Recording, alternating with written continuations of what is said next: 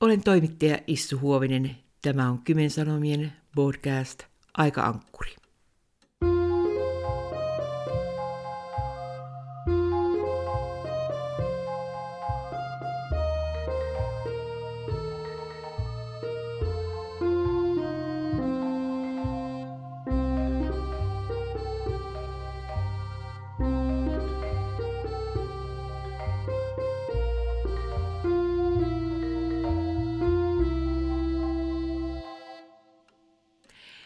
Nyt olemme Esko siinä portilla, että kun avaat sen portin päässä olevan oven, olet eduskunnassa. Minkälaista eduskuntatyöskentely tulokkaalle oli? Siinähän on se oma työläsvaiheensa, sillä lainsäätäminen on vaikea asia.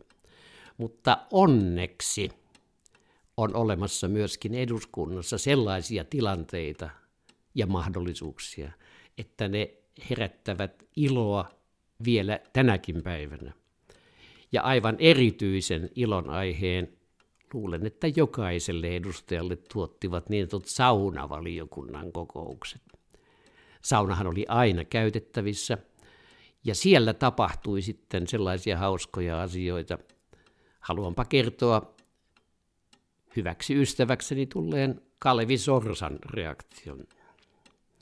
Ensimmäisellä kaudellani olin saanut ensimmäisen ulostepaketin.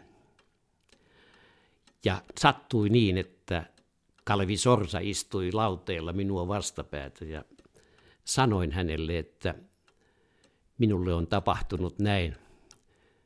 Mitään selittämättä Kalevi ponnahti pystyyn, ojensi hikisen kouransa sille lauteelle ja sanoi, olet päässyt valtiomiesten sarjaan. Kalevi Sorsan huumorintajua kuvastaa myöskin se, miten hän onnitteli minua tultuani puolueen puheenjohtajaksi 1982. Valtiosalissa sattui niin, että hän tuli valtiosalin toisesta ovesta ja minä toisesta ovesta, ja hän ojensi jo kaukaa kätensä onnitellakseen minua, mutta miten hän onnitteli? Esko, sano minulle, miksi mies hakee elämäänsä vaikeuksia. Miten suhteesi Kotkaan ja Kotkan päätöksiin muuttui tuona eduskuntakautena? Ei se oikeastaan muuttunut muuta kuin, että näköala oli laajentunut. Eihän kunnallislainsäädäntö ja kunnassa tehtävät päätökset mitenkään eroa oikeastaan, koska koko päätöksentekoprosessihan perustuu kuntalakiin – ja sieltä eduskunnasta käsin avautui laaja näkymä siihen, mikä on todellinen kuntapäättäjän tehtävä. Olit valiokuntatyöskentelyssä, mikä oli merkittävintä? No tietenkin se, että koko 12 vuoden ajan sain olla ulkoasiovaliokunnan jäsen. Ensimmäisellä kaudella varsinainen, toisella kaudella varajäsen, kolmannella kaudella varsinainen jäsen. Ja silloin avautuivat kansainväliset asiat tietysti aivan uudella tavalla. Ja siihen ulkoasianvaliokunta jäsenyyskauteen, joka käytännössä siis oli 12 vuotta, sattui sellaisia suorastaan ihastuttavia asioita, joita oikeastaan ei voi kokea muuta kuin ulkoasianvaliokunnan jäsenenä, koska silloin kansainväliset yhteydet tulevat aivan toisella tavalla, aivan konkreettisesti ympäri maailman läheiseksi, ja niihin piti paneutua. Kerro tuosta joku esimerkki. Me olimme muun muassa parlamenttien välisen liiton kokouksessa Etelä-Korean Soulissa, ja siellä se oli vaikea kokous siitä syystä, että Neuvostoliitto oli ampunut alas korealaisen matkustajakoneen juuri ennen sen kokouksen alkua. Ja vaikeus oli sitten se, että SKDLn jäsenet, jotka tiesivät, että se lentokonehomma tulee siellä Soulissa väistämättä esiin, eivät lähteneet koko reissulle. Ja se merkitsi sitä, että meille, jotka lähdimme sitten Souliin, tuli siellä Soulissa nämä nämä kokoukset tulivat hyvin tiiviiksi ja silloin jouduin tilanteeseen, jossa minun ääneni ratkaisi niin sanotussa lentokonekomiteassa erään vaikean asian. Ja Israelin valtio suhtautui siihen myönteisesti ja sain kutsun puolisoni kanssa sitten viralliselle vierailulle 1984 Israeliin. Se oli kovin miellyttävä asia. Ja sitten oli se Namibian asia. Tilanne oli se, että Namibia oli suomalaisille Suomen lähetysseuran työn kautta hyvin tärkeä kohde noin henkisellä tasolla. Ja Suomen lähetysseuralla oli siellä voimakas työ. Ja kun lensimme sinne kauaksi Namibiaan 1989, jolloin siellä pidettiin äänestykset siitä, millä tavoin Namibia muodostetaan, kun se oli ollut Etelä-Afrikan alaisuudessa niin pitkään, niin siellä myöskin sitten sai kokea sellaista miellyttävää suhtautumista muun muassa juuri Suomen lähetysseuran työntekijöiden kohdalla. Ja saimme vierailla paikallisessa lukiossa ja saimme vierailla myöskin Namibian niin sanotun kuninkaan. Tämä komea titteli oli tämmöiselle heimopäällikölle hänen kraalissaan ja majassaan. Ja saimme vierailla myöskin minulle tärkeäksi tulleessa Jumalan palveluksessa, jonka, jossa muusta pastori piti Jumalan palvelusta.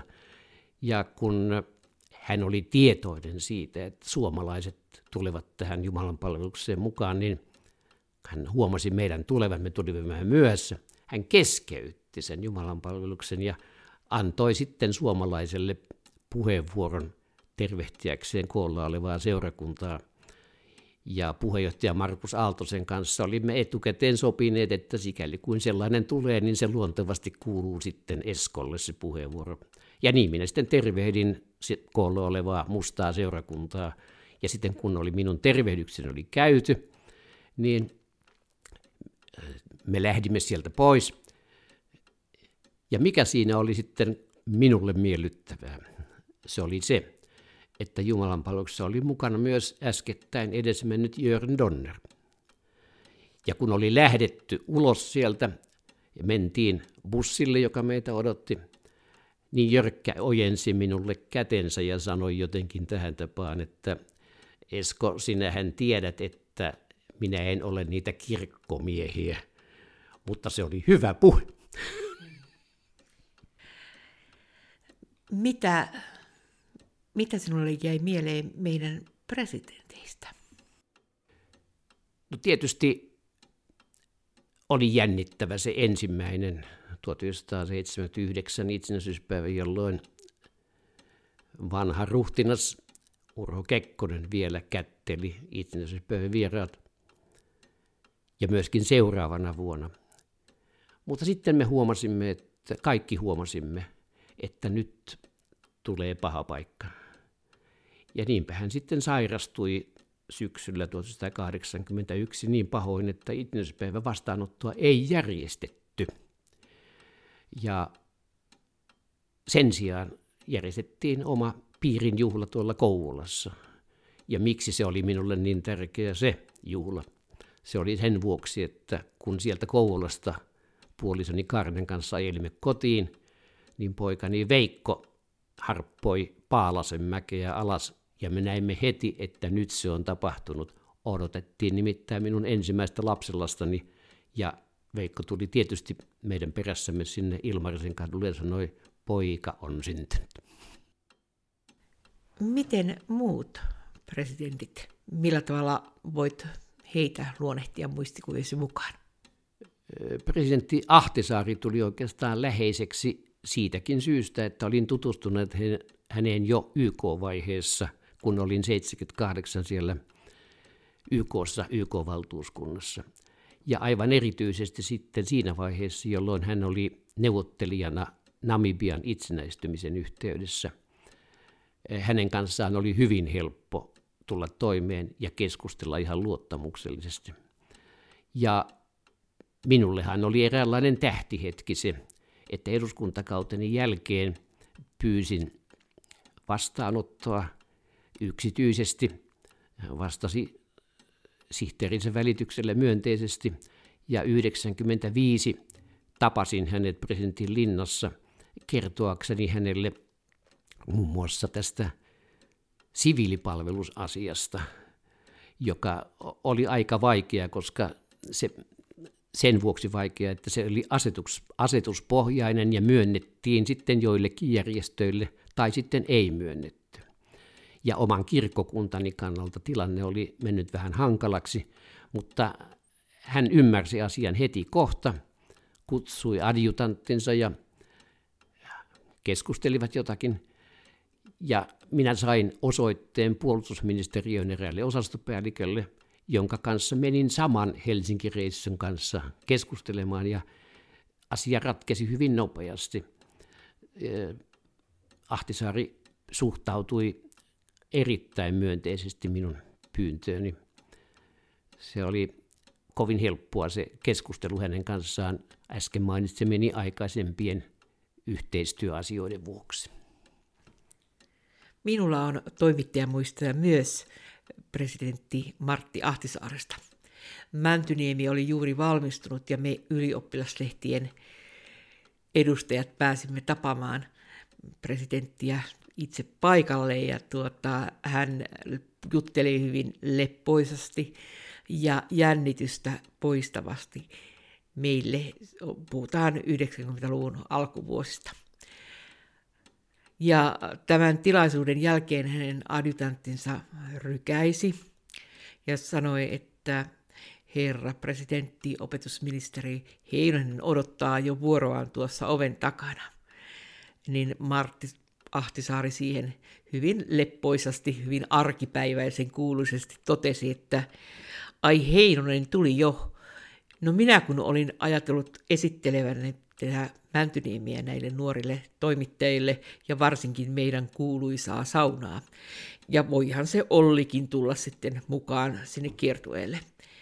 Niinpä kävelimme läpi Mäntyniemen ja tämä on ensimmäinen kerta minun elämässäni, voi olla, että se oli myös viimeinen, että saan opetusministerin kanssa kurkkia presidentin saunaan. Mutta sinulla on kokemusta myös toisesta kontaktista. Koivisto tuli sinulle tutuksi. Mauno Koivisto pitkältä ajalta jo ennenkin. Mitä voit kertoa Mauno Koivistosta? Henkilökohtaisesti en kovin läheisesti joutunut hänen kanssaan tekemisiin. Se oli se ulkoasianvaliokunnan jäsenyys, joka toi sen etuuden, että hän kutsui meidät presidentin linnaan ja antoi ensikäden tietoa ainakin siinä määrin, kun katsoi oikeaksi omasta näkökulmastaan ulkoasian valiokunnan kuultavaksi. Ja ne olivat hedelmällisiä käyntejä. Hän osasi tiivistää sanottavansa erittäin napakalla tavalla ja ei tarvinnut kysellä. Hän, hän, hänen hyvä taitonsa oli siinä, että hän omia vähän erikoislaatuisia sanontojaan käyttäen teki asian nopeasti selväksi millainen olemus presidentti Mauno Koivistolla oli? Hän, hän oli vielä siinä vaiheessa ihan teräkunnossa ja suorastaan upearyhtinen. Ja se hänelle ominainen olemuksen muutos tapahtui sitten tietysti niin kuin ikätyö tullessaan, mutta silloin hän oli vielä ihan perfekt. Esko Almgren, näiden poliittisten ohjelmien lopuksi haluan kysyä sinulta herkullisen kysymyksen. Oletko jättänyt koskaan äänestämättä kunnallisissa tai valtakunnallisissa vaaleissa? En. Se oli minun isäni lähtemätön opetus. Kansanvalta nojaa vaaleissa annettuun tulokseen ja pidä huoli siitä, että aina käytät myös äänioikeuttasi silloin, kun se on. Tämän kansan päätös on se, jota meidän pitää noudattaa. Suomi on tasavalta, ääni on kansalaisilla ja jokaisella on oma äänioikeutensa, niin kuin juhlallisesti laissa sanotaan, yleinen ja yhtäläinen. Pidä siitä ainakin.